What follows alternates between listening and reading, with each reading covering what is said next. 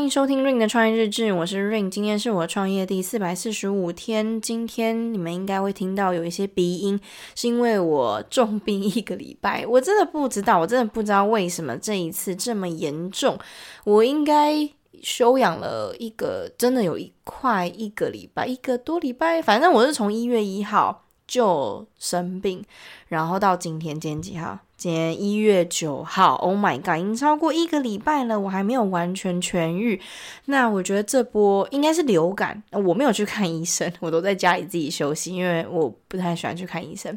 那在家里休息，虽然说可能会好得比较慢，但是好像听说这一波流感真的还蛮强的，所以我在猜，我应该是得到流感，不是一般感冒。因为如果是一般感冒的话，大概我以前的经历告诉我说，大概两到三天会好。但如果超过一个礼拜的话，应该是比较强烈的流感这样子。所以希望大家都安好。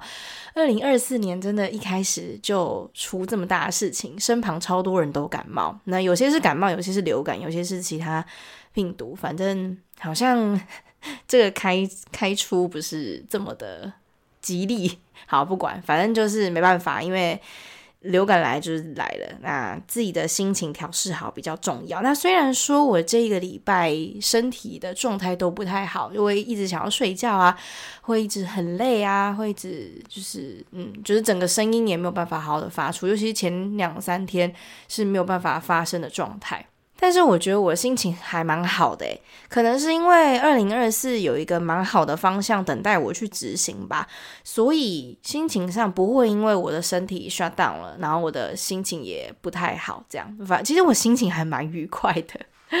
虽然说，嗯，体力不好，那就变成是说我心有余而力不足，就很想要做很多事情，可是因为我的体力不太允许，我就是每天只想要睡觉，想要休息，所以很多事情就没有办法很及时的做，所以心里稍微有一点急，但是这个急是不是焦虑？我觉得这是好事，因为如果是焦虑的话，你会很无助。那如果不是焦虑的话，是诶，很多事情你好好有动力，好有冲劲的想要去做的话，我会觉得还蛮好的，就代表说你二零二四一开始的时候你就动力满满，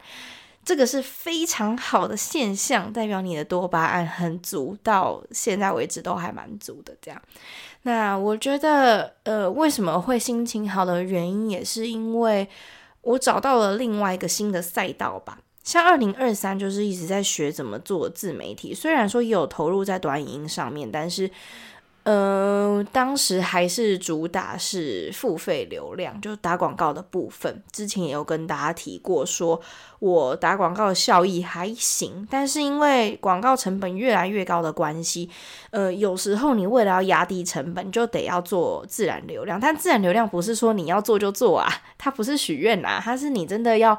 把自己变成是一个创作者，你才能去做自然流量。好，这件事情其实之前也讲过，但是我说的切赛道是说，以前可能会去想说，哦，我可能做某一个方向，然后我再把它做得比别人还要更好一点，这样是不是就会脱颖而出？但是 no，绝对不可能的，因为现在在每个地方都太内卷了，所以你不管做任何事情。你如果比别人，例如说你的服务，或者是你的画质，或者是说你的各方面，你都做得比别人还要好，但是人家可能已经累积了好几年的粉丝，累累积好几年的客户了。呃，就算你可能比别人还要好好了，可是老客户他们还是觉得说，可是我已经跟他跟他买这么久了，我干嘛要去你那边？就算你真的比较好，可是我已经习惯了，而且好像也没有差多少嘛。我觉得如果你要一直把自己的东西比别人还在做更好的话，那这样的话，客户的感受体感不会到那么深刻，因为他会觉得说其实只差一点点。那我会希望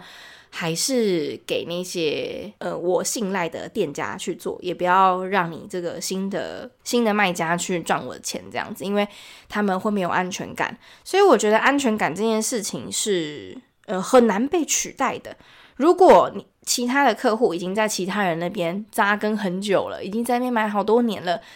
你就算比别人还要再好，那又怎么样？因为这个安全感你又取代不了。所以最好的方式就是不是做的比别人还要更好。现在已经不是这个方向了。以前大概在二在二零二三年的时候，我都是。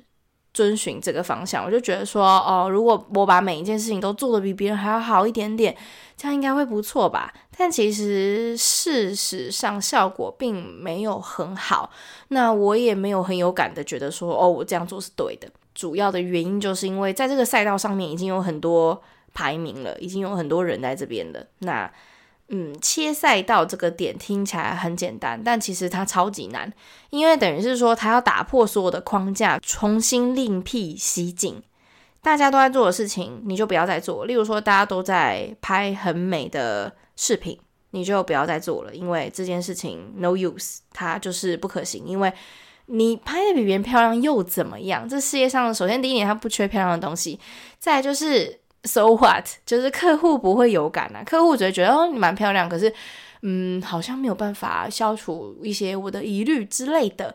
或者是说他们已经习惯了别人的那那套，那你就没有办法去抢到一些新的客户嘛。所以你只能去展开另外一个跑道，然后。当那个赛道的第一名，但这件事情说起来也很简单，但做起来十分十分的困难。首先你，你一定要找到那个没有人开发过的路径在哪里。但但是，我觉得我相信在测试的过程当中，应该都知道每一条路其实都有人在走了，只是哪一条路比较少人走，可能只有几只猫在上面测试。那个其实也算是另辟蹊径的一种方式，因为代表那边还是很蓝海嘛，代表大家都还在测试，所以如果你很有把握，你觉得这一条路你可以走得很好的话，那你就切进去，切进去之后你就赶快冲进去当第一名，因为他们里面那那群人还在试嘛。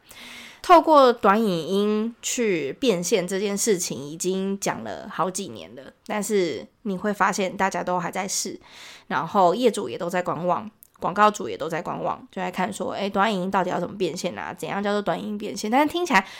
听起来短影音变现这五个字其实蛮瞎的。因为如果你一心一意只想要呃赚钱的话，你很难去找到你的用户真正想听什么。因为我觉得这两个东西它是彼此有矛盾的。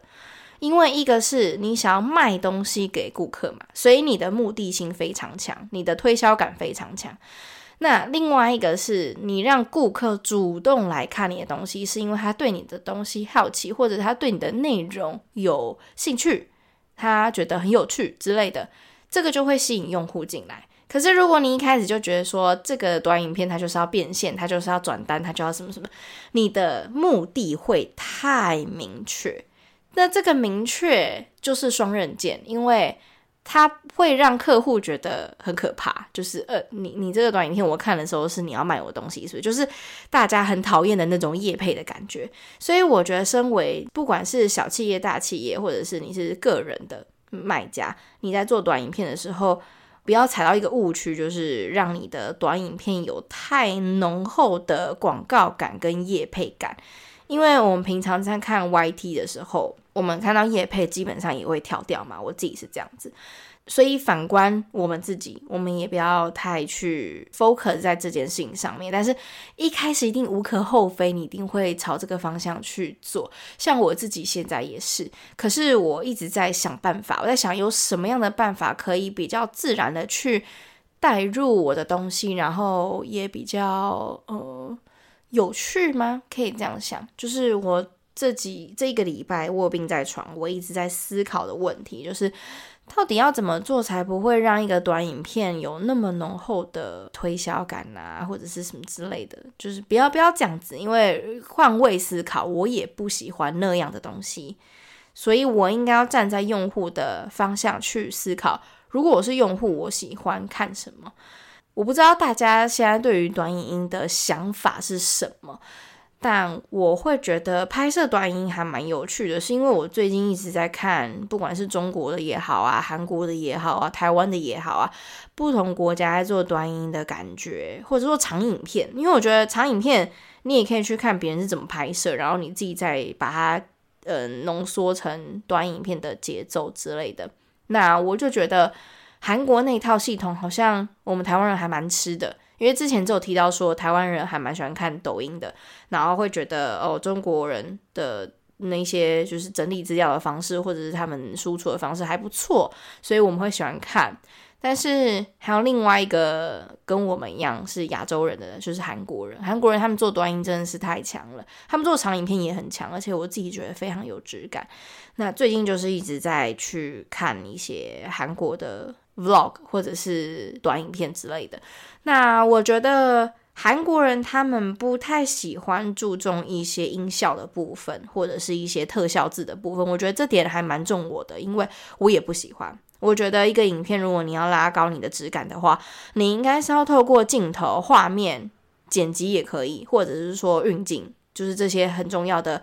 嗯，真功夫的方式，而不是后置去上特效、后置去做罐头音效、特效等等的。我个人不是那么喜欢，而且我会觉得那样子的东西没有办法拉高你的规格，你的东西会看起来很 low。我个人觉得我体感，所以我喜欢那种你用你用真功夫去制作影片的感觉。那我觉得韩国就是这样子。那因为我从以前到现在都还蛮喜欢 vlog 的一些呈现方式，就是记录一个人的生活，我还蛮。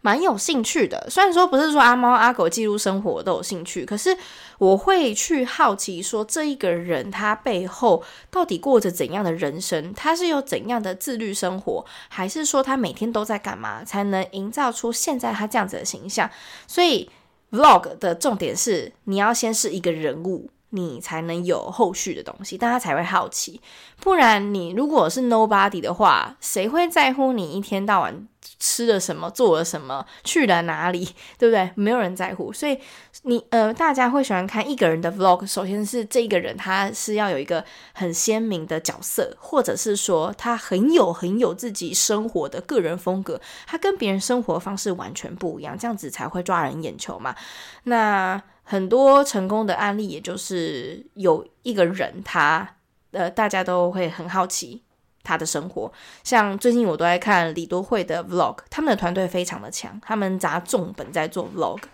李多慧本身是一个韩国人，而且大家就是对他关注度还蛮高的。他虽然说很年轻，可是他又会跳舞，然后长得又可爱的，然后又很有活力，又很天真，又很很亲民，就是他有很多的大家喜欢的因素集结在他身上，所以大家会好奇，那他会吃什么？那他平常。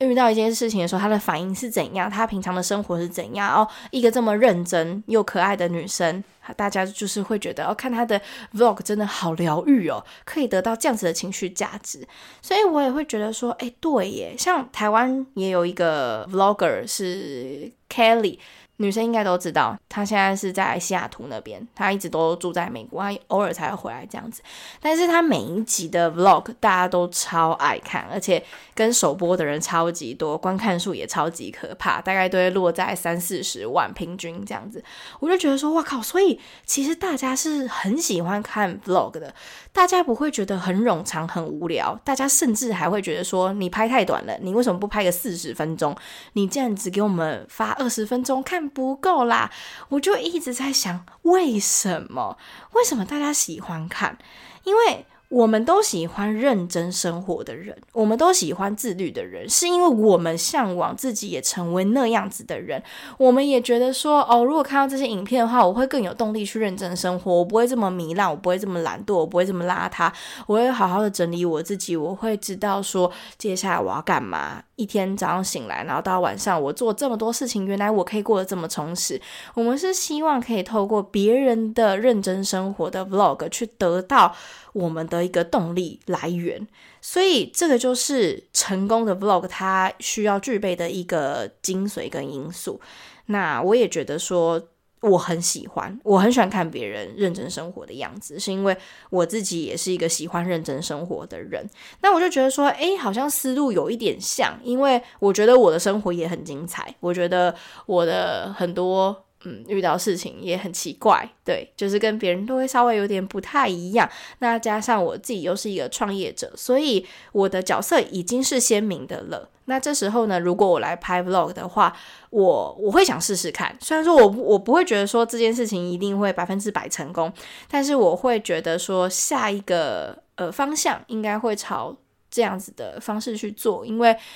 我觉得这样还蛮符合我自己想做的事情。其实拍 vlog 是我好多年前就想做的事情，只是我一直觉得很尴尬，而且当时已经哎 YT 已经有点在走下坡了，所以我并不想要在那时候前进 YT。那那时候还没有创业，那时候是在做 podcast，所以当时就是想说，嗯，那不然就是看做 YT 好了。但是这样子做的效益实在是太低了。那我虽然说也喜欢。拍一些东西，但是我个人对于自己面对镜头还是没有办法，所以我最近就是一直在思考，一直在想要训练这件事情。所以等到我嗯整个病好起来之后呢，我就会想要让自己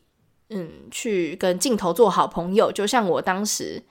努力的跟我的麦克风做好朋友是一样的意思。一开始都会很尴尬，一开始都会不知道在干嘛，一开始都会觉得 “Oh my God，我天啊，怎么会有这种事情发生？我尴尬死了。”但是。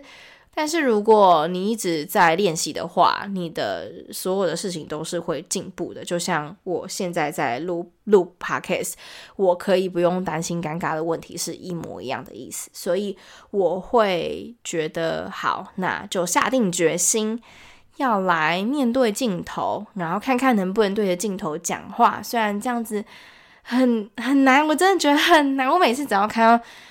嗯，手机的前镜头，然后我要讲话，我就会变得非常非常尴尬，就很不自然。我我不觉得大家会喜欢看很不自然的自己，可是没办法，因为如果你没有去做训练，你没有跨出那一步的话，你就永远都只能这样子。所以，嗯，好，God bless me。好啦，那这集就分享到这边，下期见，拜拜。